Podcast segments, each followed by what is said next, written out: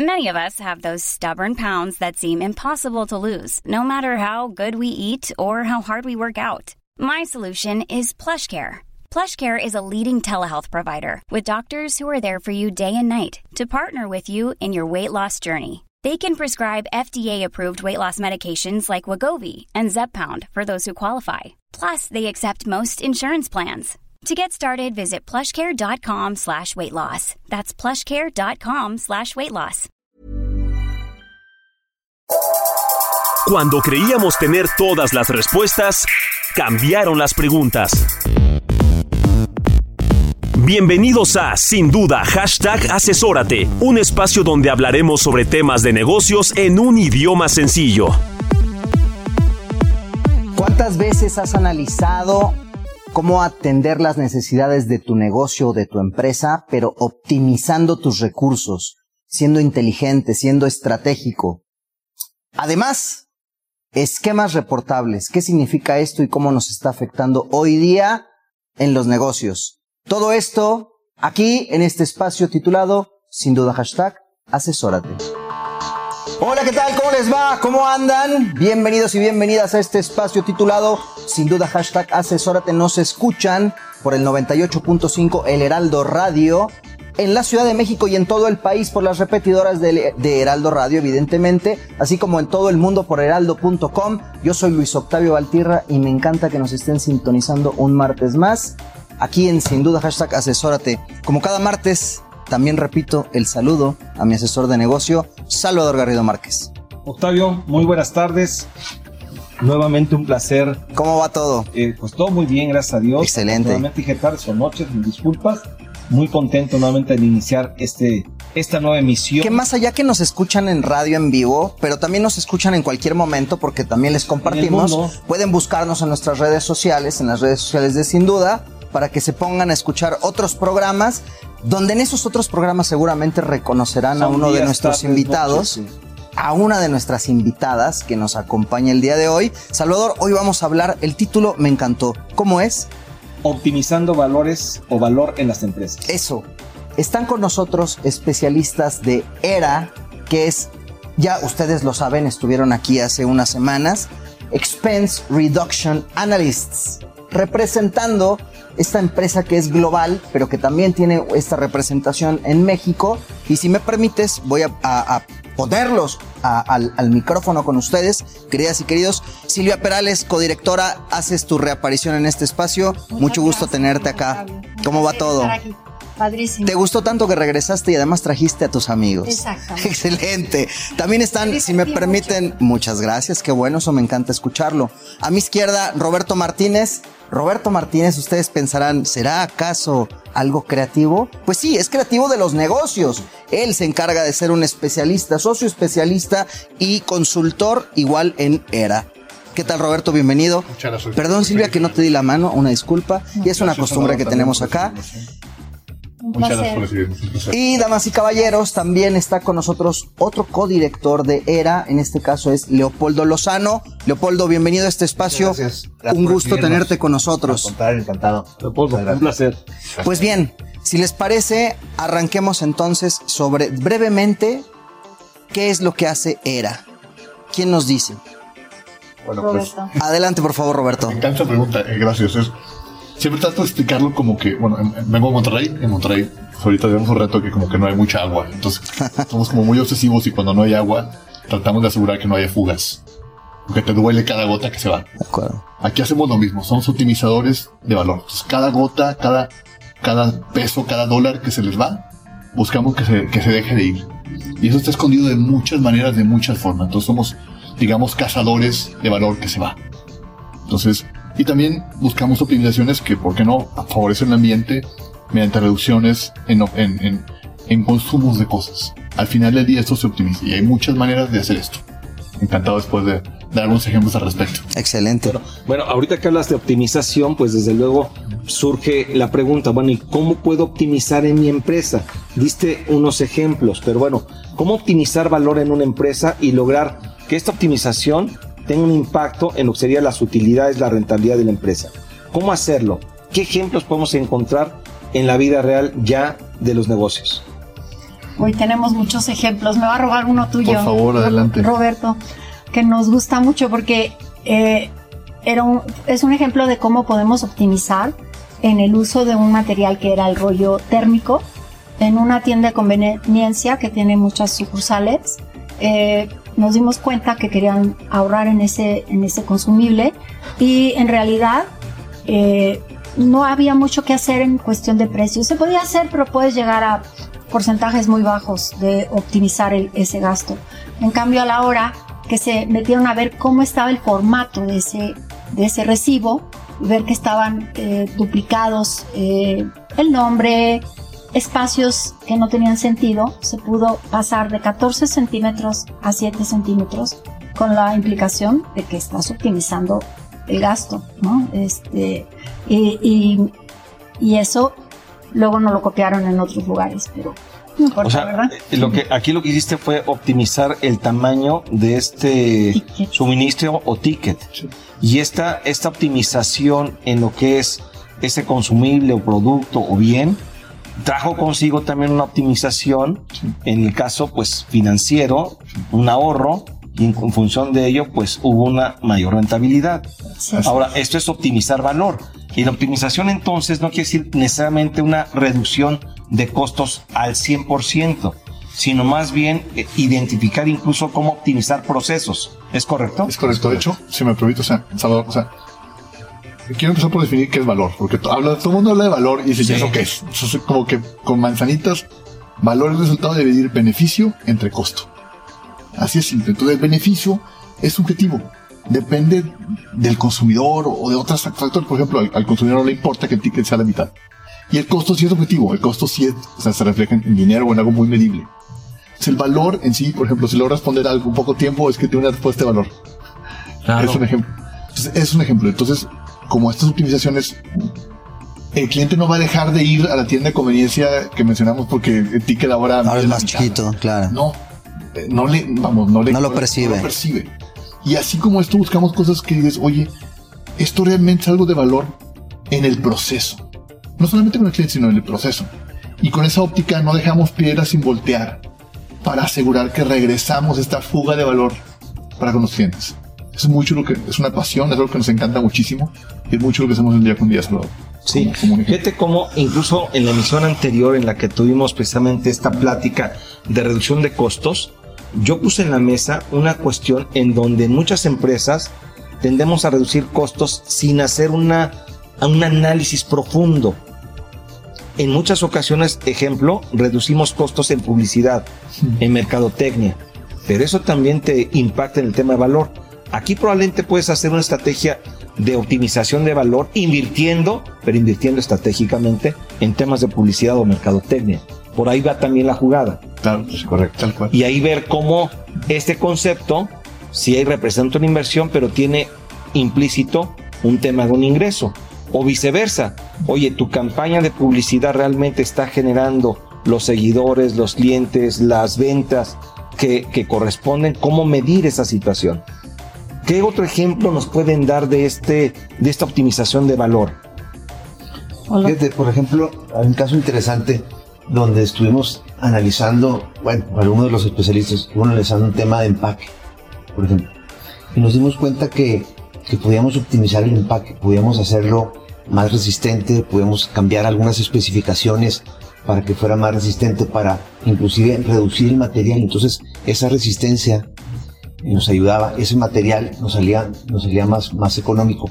Y al hacer esta reducción o hacer esta optimización, podíamos estivar más producto, ¿sí? Es decir, podíamos cambiar la manera de cómo enviábamos eh, los fletes, ¿sí? Cambiar el modelo de flete por un, por un tipo de, un tipo de servicio distinto, donde a lo mejor podíamos eh, estivar más y pudimos de alguna manera reducir el costo del empaque, pero también pudimos impactar en ser más eficientes porque ahora solamente hacíamos tres o cuatro embarques a la semana de producto hacia Estados Unidos cuando típicamente hacías ocho o nueve a la semana. Entonces, ahí estás hablando de una optimización de la logística porque puedes enviar más producto en una sola ocasión o en un solo evento. Entonces, si te das en cuenta, lo que hicimos fue dar un mejor material, un material más eficiente un material que resistiera más, que llegara el producto a su destino final en mejores condiciones y de alguna manera estábamos consumiendo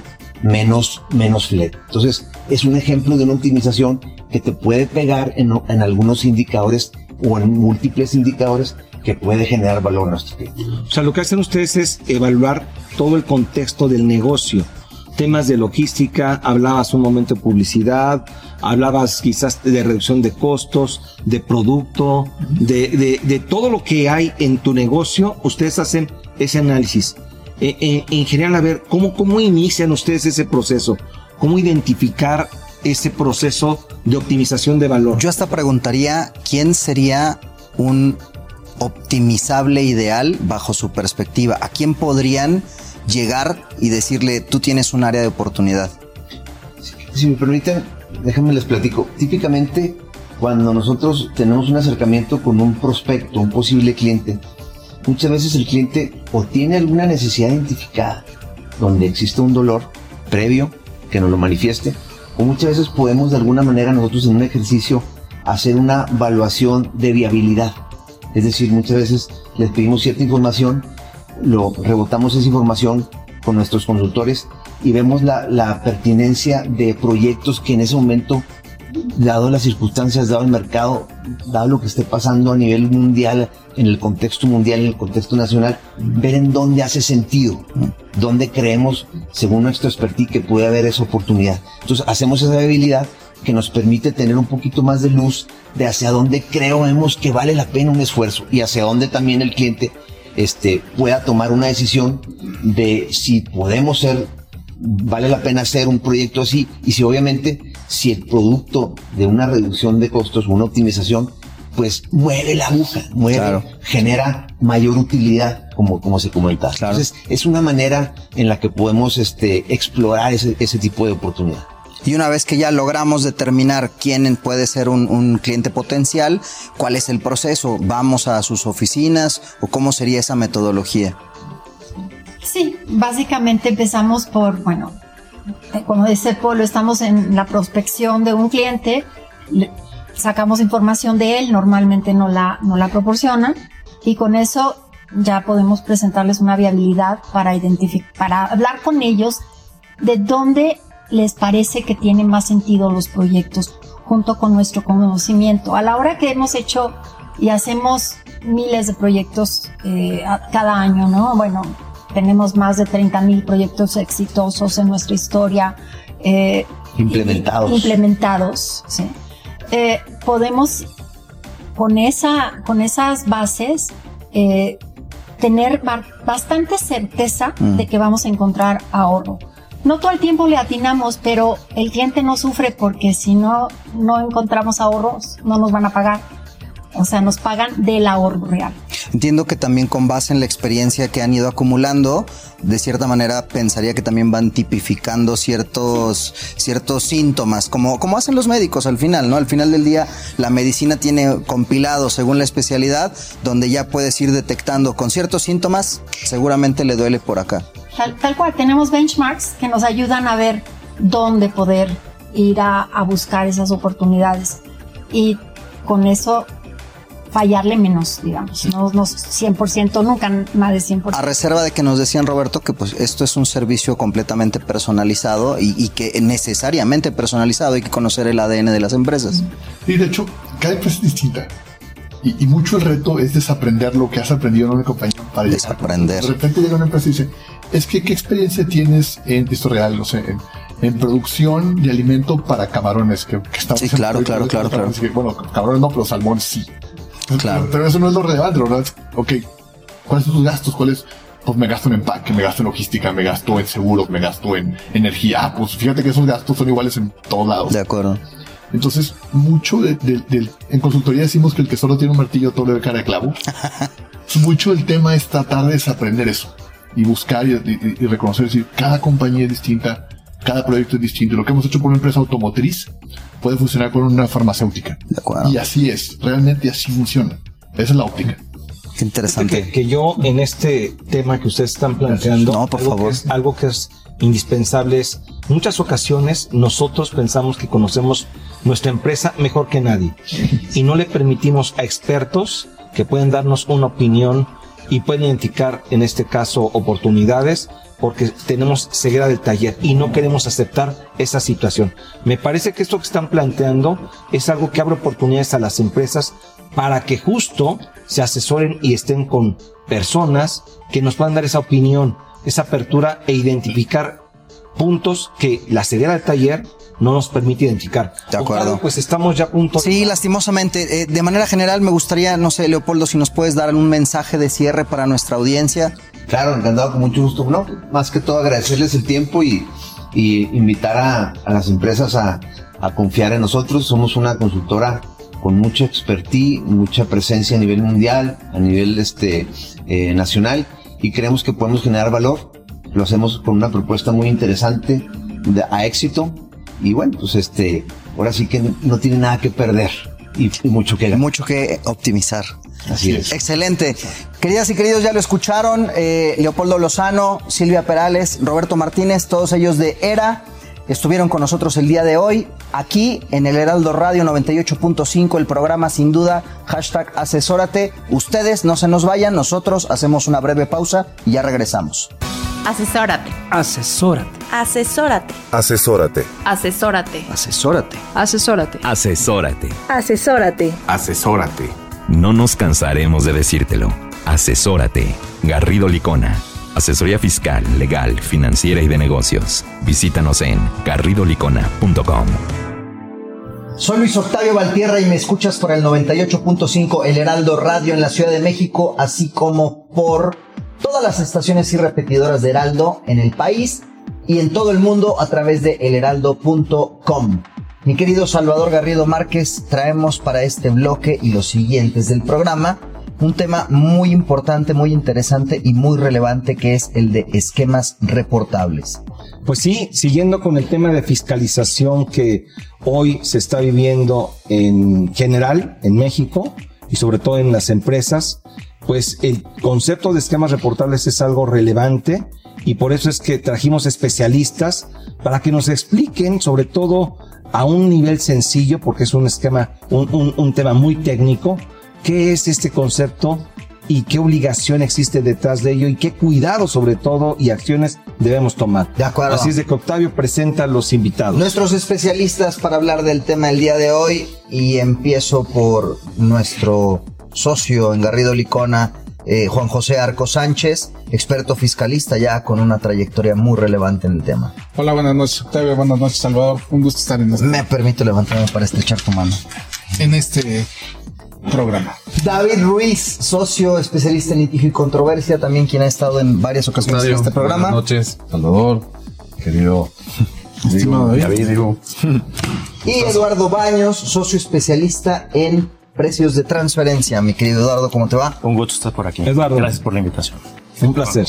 Bien, pues dicho lo anterior, eh, y si les parece bien, arranquemos definiendo o que nos o arranquemos escuchando de su ronco pecho qué son los esquemas reportables, cómo entendemos este concepto. Claro que sí. Bueno, los esquemas reportables, pues no es una ocurrencia de México, ¿sí? Eh, México hizo una reforma en el 2020 para incorporar este concepto que de manera muy sencilla es una serie de operaciones, ¿sí? Que puede hacer una empresa, ya sea ella misma o con sus asesores fiscales, ¿sí? Y que tienen un propósito. Y el propósito es eficientar su pago de impuestos. Sí, pero eso, esa, eficiente, esa eficiencia, pues no está bien vista por las autoridades fiscales porque para, para estas autoridades fiscales, pues puede tener un tema de no pago de impuestos, de evasión, ¿no? O de elusión fiscal. Sí, y no es ocurrencia de México. Esto es una tendencia mundial. Esto viene de OCDE, que es la Organización para la Cooperación y Desarrollo Económico, este organismo al cual México pertenece, y también tiene que ver con una acción 12, perdón que vuelva a tocar este tema, el BEPS famoso, sí, esta iniciativa del G20, de que el mundo se puso este exquisito para poner orden mundial en materia de impuestos, sí, es una acción 12 que tiene que ver con una filosofía de transparencia.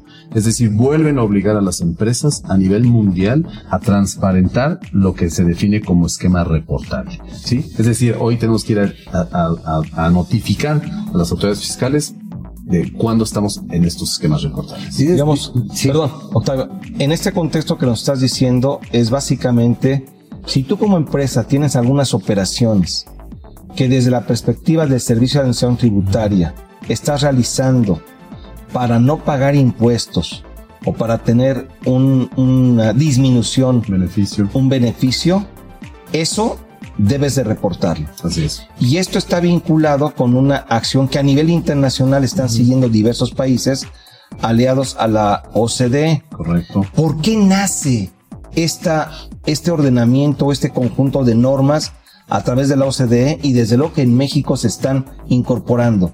¿Cuál es la principal razón? Atacar, obviamente, la razón es a través de conocerlas, pues, finalmente disminuir el que las empresas pues sigan utilizando estos, estas operaciones, esta, esta eficiencia fiscal a través de estas operaciones. Incluso hay un dato curioso, México va tarde. Hay países que ya llevan 10 años o más con este, esta información dándoselas a las autoridades fiscales y los reportes que hay de esos países es que empezaron con 2.000 esquemas reportables y al día de hoy se reportan 600 o se ubican 600. ¿Qué quiere decir? Que ha tenido efecto en esos países porque ha disminuido la utilización de estos esquemas reportables. Esa es la razón.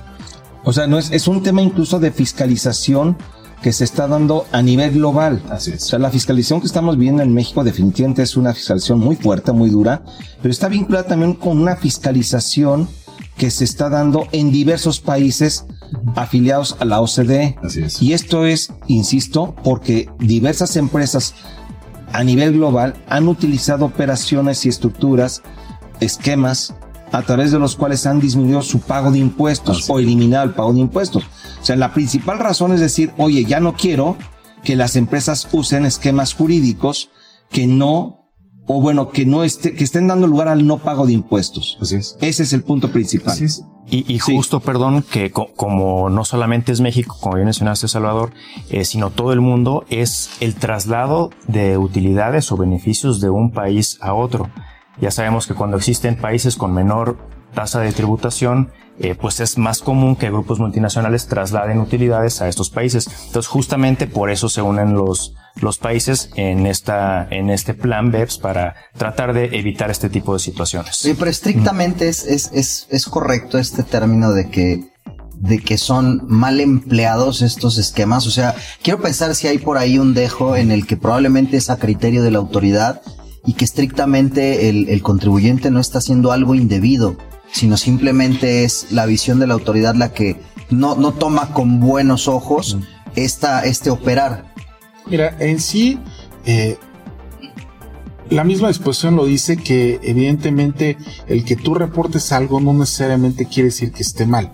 O sea, es algo que va a revisar la autoridad, que a lo mejor va a analizar, pero tendría que iniciar facultades de comprobación, ya sea visita domiciliaria o algún acto de fiscalización, para realmente ver si efectivamente esto es incorrecto y ya eventualmente pues tuviera alguna consecuencia fiscal para el contribuyente. Oye, esto es bien importante lo que acaba de decir Juan José. O sea, no estás transparentando o reportando o revelando algo indebido. Es más, yo te diría que que lo reportes quiere decir que le das transparencia y estás seguro de que no estás haciendo algo indebido. Tienes un fundamento Tienes legal. un fundamento y entonces tienes que, obvio, eh, el Lo estás transparentando. lo estás transparentando. Ahora, el punto aquí, y perdón, me estoy adelantando un poquito, es quién debe de informar esto. Porque ya dijimos que es. Yo creo que cayó justo la qué, pregunta. ¿Y quién debería, en este caso, informarlo? Bueno, en este caso, en principio es el asesor fiscal el que está obligado a reportar estos esquemas reportables. Sin embargo, hay casos donde por confidencialidad o por alguna otra razón, la- el, el contribuyente dice, oye, no, no, esto no lo puedes revelar tú. En, e- en dado caso, en este momento lo tendría que revelar el contribuyente. Ok. El, el que aplica el esquema reportable. Estamos partiendo hay de que detrás de esto hay un asesor, pero ¿qué sucede Cuando si no existe, no cuando existe un asesor, es la propia empresa? hacia allá iba, de hecho. De hecho, pues obviamente también hay gente muy creativa o muy talentosa en las empresas y evidentemente también ellos pueden generar esta clase de estructuras en cuyo caso sería la empresa la que tendría que reportar este esquema reportable a las autoridades fiscales. Incluso la, la- la ley dice, y, y la, la acción esta 12 lo comenta, que también puede estar obligado a reportar. El que imagínate, yo diseño un esquema, pero él lo promueve y Ah. ahí te lo promueve a ti. Entonces, está bien hecha la, la, la- la ley porque parecía ser que él es como intermediario o el que va y promueve, pues ese no, porque él no la diseñó. El que la diseñó fui yo y el que la vas a aplicar eres tú como cliente, como empresa, pero él va y te lo ofrece. Entonces también ahí hay disposiciones que obligan al señor. A los intermediarios, a los, mediadores, a los, no van, a los referenciadores. Permítanme interrumpirlos porque vamos llegando al final de este bloque. Estamos en el 98.5, sin duda hashtag asesórate, ya regresamos. El mundo de los negocios no se detiene, nosotros tampoco. Regresamos a Sin Duda, hashtag asesórate después de esta pausa. Ready to pop the question? The jewelers at BlueNile.com have got sparkle down to a science with beautiful lab grown diamonds worthy of your most brilliant moments. Their lab grown diamonds are independently graded and guaranteed identical to natural diamonds, and they're ready to ship to your door. Go to BlueNile.com and use promo code LISTEN to get $50 off your purchase of $500 or more. That's code LISTEN at BlueNile.com for $50 off. BlueNile.com code LISTEN. Millions of people have lost weight with personalized plans from Noom, like Evan, who can't stand salads and still lost 50 pounds. Salads, generally, for most people, are the easy button, right? For me, that wasn't an option. I never really was a salad guy. That's just not who I am. But Noom worked for me. Get your personalized plan today at Noom.com. Real Noom user compensated to provide their story. In four weeks, the typical Noom user can expect to lose one to two pounds per week. Individual results may vary. Estamos de regreso en Sin Duda, hashtag asesórate, con el análisis de los temas empresariales que afectan a tu negocio. Esto es sin duda hashtag asesórate. Yo soy Luis Octavio Valtierra. Nos escuchas por el 98.5 El Heraldo Radio y nos puedes escuchar en todo el país y en todo el mundo a través del heraldo.com. Mi querido Salvador Garrido Márquez, mis queridos invitados, en el bloque anterior estuvimos platicando sobre esquemas reportables, en este seguiremos haciéndolo. Sin embargo, en el pasado primero eh, respondimos a la pregunta de qué son los esquemas reportables y estábamos estirando, eh, se dio una charla muy interesante sobre quién debe, perdón, sobre Sí, sí, sobre quién debe reportar estos mismos esquemas. Ya nos decía Juan José Arcos, socio de Garrido Licona, que bien podía ser eh, un posible asesor de negocio si es que intervenía en, en este, en este escenario, o bien la empresa, la empresa que estuviera aplicando eh, dicha operación, dicha estrategia, dicho esquema. Y, y ahí estuvimos en un peloteo. No se quedó conclusa la plática. David nos estaba aportando también ahí algo de información si es que había un intermediario y que de pronto ahí también se podía ver involucrado. ¿Cómo redondearíamos esta idea? Mira, eh, esa es una reforma y una obligación bien importante en los quienes están obligados, porque incluso en algunos países y en México incluso se discutió si un, un abogado o un contador eh, no estaba siendo violentado en el secreto profesional, ¿sí? Desafortunadamente en México se empiezan a resolver estos casos donde pues no están yendo por buen camino, donde se ha, se ha confirmado que es, pues, es, eh, cumple con, la- los principios constitucionales, ¿no? Es, es legal y tiene la seguridad jurídica esta obligación, pero ahí sí quiero mencionar algo. En otros países, en Europa, ya, se, ya empezó a haber fallos donde a las personas físicas se les está exentando de informar estos reportables porque finalmente va en contra de su secreto profesional, ¿no? Entonces, tan importante es esto que, que en otros países ya se puso un poco más de orden, pero pues acá seguimos finalmente con el asesor fiscal, pues entre otros está obligado, ¿no? Tiene sentido porque al final del día hablas de que hay, hay, hay un desfase en la aplicación, ¿no? Entonces me imagino que en ese desfase también eh, se van tomando ejemplos de cómo se aplica en otros países y tarde que temprano llegará para acá. Con Sí. Y, y bueno, an- perdón, pero yo creo que aquí hay un tema de discusión porque si tú como asesor propones una reestructuración o una serie de operaciones que desde tu perspectiva son válidas, pues el decir, oye, estoy proponiendo esto para no pagar impuestos, me parece que en algunos casos pues no, no va a suceder, porque desde la perspectiva del profesional quizás no sea una serie de operaciones para evadir el pago de impuestos. Claro. Y si eventualmente lo está haciendo, pues no sé si, si realmente eh, pueda o deba declararlo. Entonces es un, un terreno subjetivo. Muy subjetivo. Y muy, muy de discusión. Y ahí quizás la empresa tiene que analizar si es conveniente entrar a este tipo de operaciones o en su caso responsabilizar al asesor de esta situación. Así es. Así es. Porque a lo mejor no quiere responsabilizarse el asesor. Sí, que de hecho hay unas reglitas, ¿no? De, de- de- en materia de quién, quién informa, ¿no? Se tiene que haber comunicación, el asesor y la empresa, porque tiene que quedar claro, porque es en, en, en cuando se informa al SAT, se genera una constancia de que se informó, y esa constancia la debe tener la empresa para asegurarse de que el asesor informó el reportable. Porque si no se hace, se asevera, pues la empresa puede tener una responsabilidad porque pues, nadie, nadie informó. O Eso sé que nadie informó. Entonces, No, se claro. pone esta regla, se pone en mínimo. O, No, o de puedes hecho- entrar, perdón, De, de hecho, te generan un, vamos a llamarlo un número de esquema reportable que tú tienes que poner en tu declaración anual. Y en el dictamen. Y en el Ahora, dictamen. ¿sabe? Esa subjetividad puede decir, oye, es que desde mi perspectiva esto no es reportable, estas operaciones no son reportables. Entonces, tú ahora vienes y me dices que sí debía haberla reportado, pero entonces, ¿dónde está mi análisis profesional para decir que desde mi perspectiva no califica? Y entonces entramos a una situación de discusión insisto, Interpretativa. interpretativa y desde luego, por ello es que es importante el tema de los ejemplos que vamos a ver más adelante. Ah, claro. Y, y bueno, mencionabas ya también algo, un momento importante de- del tema, mi querido David, y es el cuándo. ¿Cuándo se debe de reportar? ¿Cuándo se habría que reportar, mi estimado Juan José Arcos? Mira, hay varios momentos. El primer momento, eh, bueno, primero voy a hacer un pequeño paréntesis para establecer que hay dos tipos de esquemas. Generalizados, que como su nombre lo indica, pues realmente pueden ser eh, generales para cualquier contribuyente. Y personalizados, que ahí es donde sí aplica a un contribuyente determinado. Los generalizados, desde el momento en que yo lo diseño y ya lo voy a empezar a comercializar, tengo 30 días para reportarlo al SAT. Y cuando son personalizados, tengo 30 días a partir de que hago el primer acto jurídico. Eh, o ya lo voy a hacer, eh, ya lo voy a hacer. Estos digamos que son los primeros momentos. De ahí, como ya lo mencionamos antes, se genera un eh, número de, de esquema, el cual, en el caso de generalizados, cada empresa que adquiere ese esquema, déjenme llamarlo así, lo tiene que, lo tiene que poner en su declaración anual y en su dictamen.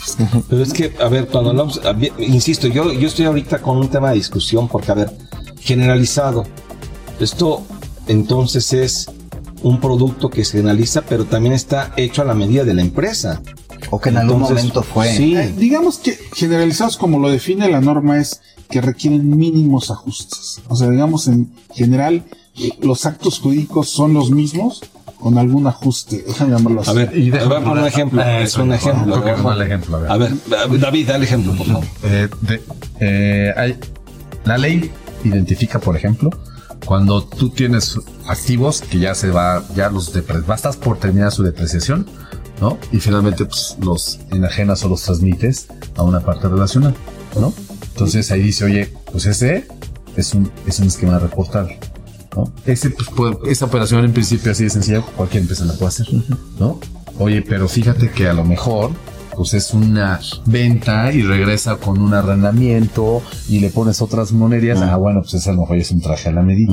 Creo que ese, este ejemplo sirve para que en el primer caso es generalizado, en el segundo puede ser ya personalizado. A lo mejor un generalizado, déjame ponerlo así. Oye, llévate el dinero a Caimán, por decirte un ejemplo. Oye, pues. uh, ¿Me lo estás sugiriendo? eh, bueno, eh, oh, pues eso aplica. Haciendo la vaquita. Eso aplica. Sí. Oye, eh, el problema es que tengamos dinero, pero. Pues te iba a preguntar, te iba a comentar eso. Este, pero lo puede aplicar Octavio, lo puede aplicar Eduardo, lo puede aplicar David, lo puedes aplicar tú, o lo puedo aplicar yo. No necesito grandes cambios a esa estrategia para implementar y si el mismo be- beneficio fiscal vamos a obtener Octavio, tú o cualquiera de nosotros. Eso es generalizado. Ya específico y no, pues vamos a hacer eh, algo más complejo, no sé. Voy a Yo pregunto esto porque de acuerdo con esto demás. las fechas para presentar Cambian. cambian. Entonces eventualmente mi punto es, bueno, si eh, hay fechas distintas, eventualmente si por ahí se me fue algo, pues yo digo que cambia y lo presento en otra fecha. y utilizo algún argumento para eh, pues salvar por ahí en, alguna algún falta. momento vamos a llegar a lo que son las consecuencias de, de no reportarlos. En principio, si es espontáneo, mm, eh, libras esas consecuencias. Pero bueno, este, pero tú dices básicamente esas dos divisiones. Pues, ¿Cuáles son las consecuencias? Ya lo comentaste, Juanjo. Bueno, eh, en, Juan el José caso, Arcos. en el caso del, del asesor puede ser una multa hasta de 22 millones de pesos. En el caso del contribuyente puede ser del, una multa del 50 al 75% del beneficio fiscal. O sea que ya me. Esa estructura que me vas a, a sugerir de llevar a Caimán, pues definitivamente no. No lo porque, sé. no lo sé porque Salvador ha habido, me ha tocado escuchar, ¿no? Este, pues, anécdotas de, pues prefiero pagar en su caso los 20 millones a reportar la operación que estoy haciendo, ¿no? Y nada más hay que tener cuidado porque también otra consecuencia puede ser que el hecho que no reportes alguna Pero ya ese es un no tema de tengas lo derecho mejor, ¿no? a los que no tenga efectos beneficio. la operación. Exacto. Es decir, tu castigo va a ser que como no me lo reportas, no tiene efectos lo, lo- lo que tú hiciste. Yo, ¿no? yo pienso, David, que aquí el que nada debe, nada teme. Exacto. Entonces, por eso cuestionaba esta situación. Entra dentro de un terreno de subjetividad. Pero ya tú como asesor, como experto y también la empresa, sabe en qué momento hay situaciones que debe de reportar porque son transparentes y porque están armadas de una manera que jurídicamente se puede demostrar que no se están realizando para evadir impuestos, Así es. sino que hay un tema de razón de negocios, hay una justificación más de fondo que el propio tema fiscal. Así es. De hecho, se suscitó algo con las maquiladoras. Todo el mundo sabemos que las maquiladoras en México tuvieron durante algún tiempo un beneficio que era pagar pues, una cantidad específica, ¿no? Una, una utilidad determinada conforme a la ley. Y en su momento, cuando nacen estos reportables, pues era un beneficio que te da la ley, ¿no? Si tú cumplías con los requisitos, pues esta maquila, además de otras cosas que no tener establecimiento permanente residente en el extranjero, en México, pues pagabas, ¿no? Un, un, un safe harbor, una especie de safe Una harbor, ¿no? rentabilidad. Una rentabilidad Ujú. específica. Bueno, pues dijeron, oye, pues esto no se reporta. Y no, el SAT salió y dijo, no, quiero que me lo reporte. Oye, pero no, ahí no hay, no hay, no hay más. O sea, la maquila paga con sus reglas y punto. Bueno, esa la reportas. ¿no? O sea, que ha generado tanta discusión, ¿no? De que si es reportado o no es reportable, que pues a veces la, la decisión es como tú sobre la premisa que tú pones sí, sí. que nada debe, nada teme, pues Sí, repórtalo. eh, me cuentan que por ahí hay esposas que piden que te reportes si llegas tarde. Pues, se reportan, reportas pues, obviamente. Sí, aquí en este caso Octavio está. Saludos. Oye, me estoy reportando, ya está informando, ya es tarde y pues estoy llegando. Pero lo declaro porque no hay un tema. Yo todos los martes me reporto porque estoy en sin duda hashtag asesórate por el 98.5 y ustedes pueden dar fe de eso. Además de todos ustedes, queridos radioescuchas. Pues te escuchan en radio. Entonces es un esquema reportable transparente. Sin lugar a. Y creo que va por ahí, en tono de broma, me parece que por ahí va este concepto. Ya sea como asesor o como empresa, insisto, el que nada debe, nada teme y tienes tú que declararlo. El tema, el punto fino aquí es si efectivamente estás haciendo algo que no es correcto, pues sí te estás poniendo de pechito. si, no huele, no huele tan bien, no se Sí, mira no. tan bien, probablemente entonces, es que no está bien. No está bien y sobre esas bases mejor no lo hagas. Incluso tú pusiste y en estos segunditos que nos quedan, es decir, también se tiene que dar una constancia del por qué no es algo reportable. Y un poquito que lo pusiste sobre la mesa. Oye, pues, esto es reportable o no es reportable. ¿Quién dice que es reportable o no en las discusiones? Pero, a ver, estamos implementando una operación y vamos a decir por qué no es reportable. Regresemos con eso. Ok. Después de este corte, sin duda hashtag asesórate. Ya regresamos. El outsourcing no es indebido y no ha desaparecido. Hoy se le conoce como servicios especializados. Lo que es indebido es que tú o tus proveedores no estén correctamente registrados ante la autoridad y no cumplan con los requisitos establecidos. Esto puede traerte consecuencias fiscales, legales e incluso penales. Evita riesgos innecesarios. Contáctanos. GL Working. Working for You. www.glworking.com.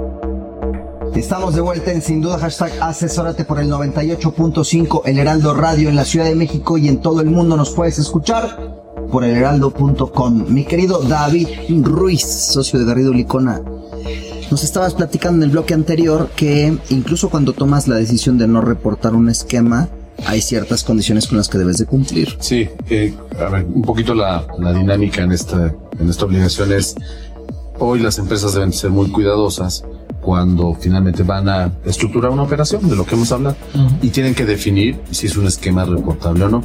Si es un esquema reportable, bueno, pues ya lo comentó Juan José, hay que ver quién lo informa, el asesor o la empresa. ¿Es genérico o personalizado? ¿Ok? Oye, pero habrá otros donde cueste trabajo definir si estás en un esquema reportable. Y si concluyes que no es un esquema reportable, también debe de haber quien, quién dice que no es reportable, porque la empresa va a decir no es reportable, la va a decir es reportable y esto se va a hacer una fiesta. Entonces la ley sí establece que cuando se concluya que no es reportable, debe de haber una comunicación entre el asesor y la empresa donde se justifique por qué no es reportable. Y cuando el SAT llegue y toque la puerta, esto no es reportable por estas razones. Okay. Y además, no estoy en la lista, porque hay una lista de 14 fracciones. Ahí, ahorita las vamos a platicar. Justo a eso íbamos. A ver, hay 14 fracciones. Denme ejemplos, porque cuando leemos las fracciones son muy técnicas. Sí. Vamos a aterrizar los ejemplos de lo que puede ser considerado esquemas reportables, es decir, operaciones a través de las cuales se pretende disminuir o se puede considerar que se disminuyen impuestos indebidamente.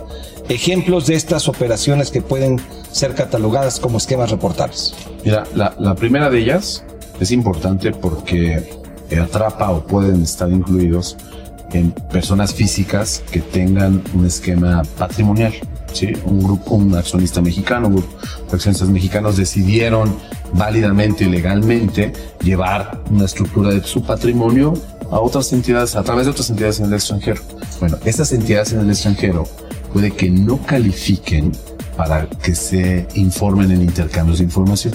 ¿Sí? ¿A qué me refiero? Si la parte ¿no? fiscal no se informa porque el país no los, no los obliga. Así es, o porque utilizaban una figura que de acuerdo con este reporte internacional de intercambio de información, hoy esta entidad no es una entidad financiera porque en aquel país la fiduciaria pues no es como en México, una entidad financiera, puede ser una empresa cualquiera. Uh -huh. Ah, pues no, como no cae en la definición de entidad financiera, aquel país no la va a reportar a México y entonces eso es un reportable porque como se lee es que yo estoy utilizando o esos accionistas en esa estructura utilizaron ese país, entre otras razones, porque saben que no van a reportar a México. O, o no, me, no te obliga la empresa, no lo reportas porque está oculto, pero a mí me reportas. Exacto. O sea, de alguna manera es eso. Ok, si la estructura utilizas para no reportarme, a, a mí, mí sí. me reportas. Así es.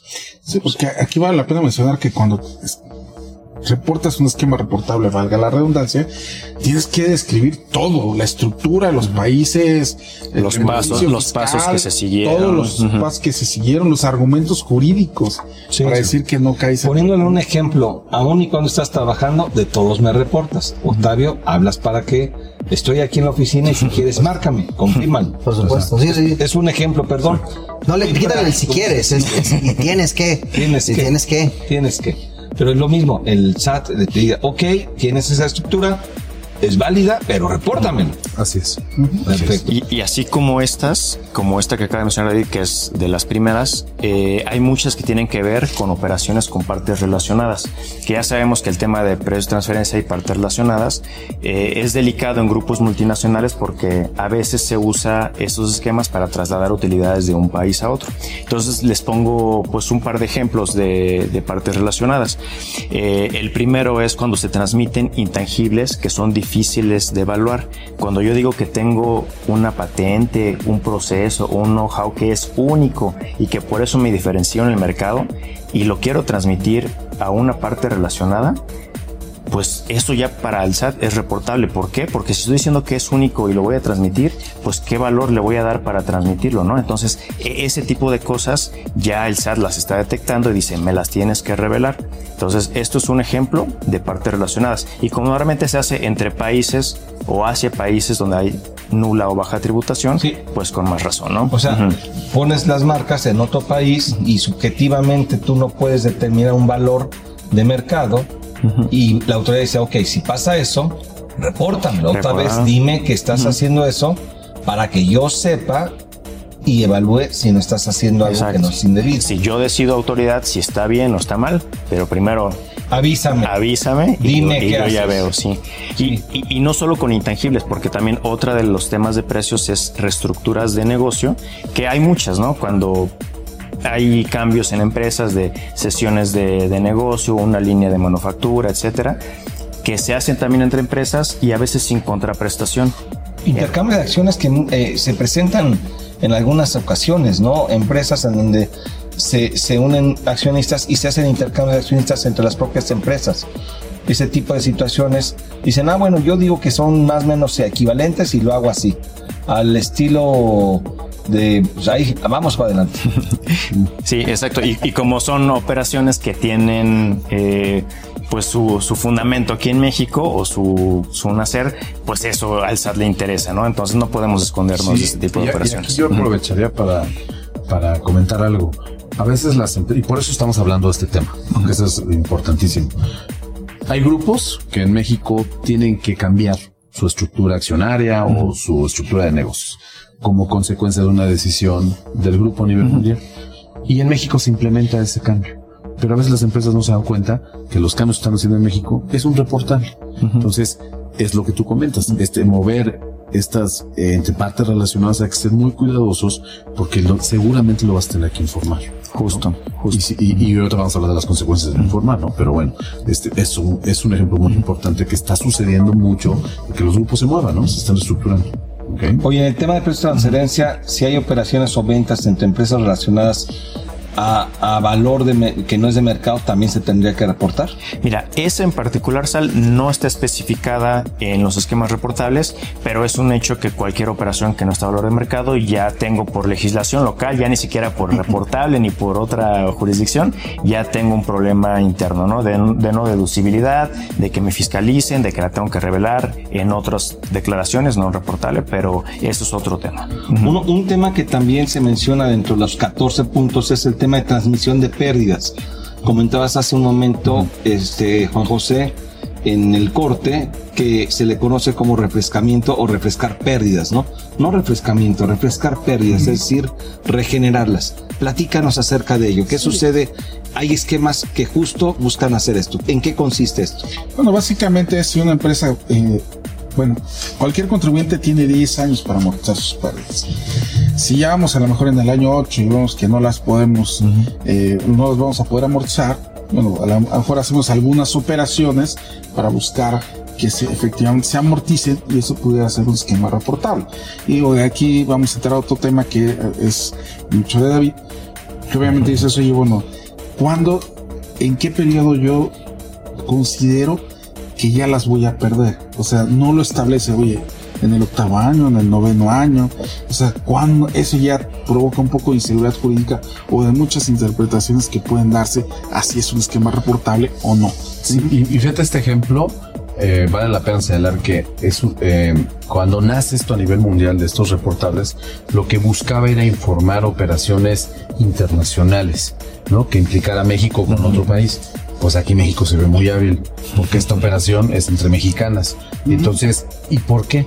En el caso de las pérdidas, recordemos que hay otro artículo que nos regula o nos prohíbe la comercialización de pérdidas, ¿no? Cuando cambias de accionistas y te pone una lista también compleja. Bueno, pues con todo y que era muy compleja y completa, pues no agarraba todo, ¿no? No agarraba todos los supuestos. Entonces se vieron muy hábiles y aprovecharon el tema de las pérdidas para incorporarlo, ¿no? Entonces ya la campechanearon, es decir, ya le, ya le pusieron más este argumentos porque también está el de las pérdidas y está el de los activos, ¿no? Cuando- Claro.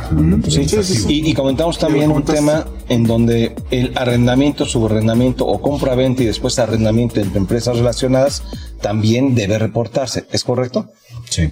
Esto también trae una filosofía de cómo en un grupo o, o utilizando inclusive una parte independiente, llegas y te haces, eh, obtienes el beneficio que ya tenías porque el inmueble era tuyo tal vez, ¿no? Es decir, te lo doy en arrendamiento, tú lo subarrendas y, y lo te- termino utilizando yo, ¿no? Ese tipo de operaciones pues están en esta lista. Claro. Pues bueno, hace un momento comentabas, eh, bueno, Octavio, comentaba David, Juan José y Eduardo, de las consecuencias. ¿Cuáles son las consecuencias, Juan José Arcos? Bueno, en el caso del contribuyente, si no llegara a reportar teniendo la obligación de, eh, digamos, hay varias, pero la multa más fuerte es del 50 al 75% del beneficio fiscal que obtiene por esta estrategia. La empresa. La empresa. Evidentemente, aquí el beneficio fiscal no es solo de un solo año, puede ser en varios años, pues hay que digamos que... Bueno, si llevarlo a esta, si esta alternativa o este esquema lo aplicaste desde hace, e- ese es un punto, 20 años, ¿qué va a pasar? Mira, ah. Bueno, esto es solo a partir de 2021. Entonces, hacia atrás, pues sí. ya, ya tendría otros instrumentos la autoridad para cuestionarlo, pero no sería este esquema. Sí, aunque fíjate que eh, rápidamente eh, están, por ejemplo, una operación que existe en el 17, ¿no? En 2017, que con estas reglas califica como reportable, pero y además tiene efectos a partir del 20, pues tú tienes que reportar. Y se discutió mucho si era, había una retroactividad en la ley. Bueno, pues eso también se. Es que es ese- un tema de juicio. tienes vigencia a- al día de hoy, pero fue una operación de hace 20 años, pues no sé qué tanto puedas o debas de reportar, porque todavía tienes el beneficio. Pero bueno, la verdad es que este tema es muy técnico y pues tratamos de bajarlo a un nivel relativamente sencillo. Seguramente haber más dudas y bueno, pues Octavio, reflexiones. Pues llegamos al, al punto final del programa. Yo creo que más que reflexión ya sería darle las gracias a nuestros invitados, porque ellos si les doy la palabra se van a seguir como ya saben que en tobogán. Así que Eduardo Baños, Gracias, Octavio. David Ruiz. Cortaste la Ya inspiración. sé, yo sé, yo sé, pero es una necesidad desafortunadamente en esta ocasión, queridos y queridas, porque el tiempo llegó a su fin en este espacio titulado Sin duda hashtag asesórate que está todos los martes, lo puedes escuchar en el 98.5 y si no pudiste escucharlo el martes, búscanos en redes sociales como el nombre de Sin Duda, te quedas en Heraldo, Heraldo Radio aquí en el 98.5, nos escuchamos la próxima semana, chau. Tenemos una cita la próxima semana en Sin Duda Hashtag Asesórate para analizar más temas que impactan a nuestras empresas. El mundo de los negocios no descansa. Sin duda Hashtag Asesórate tampoco.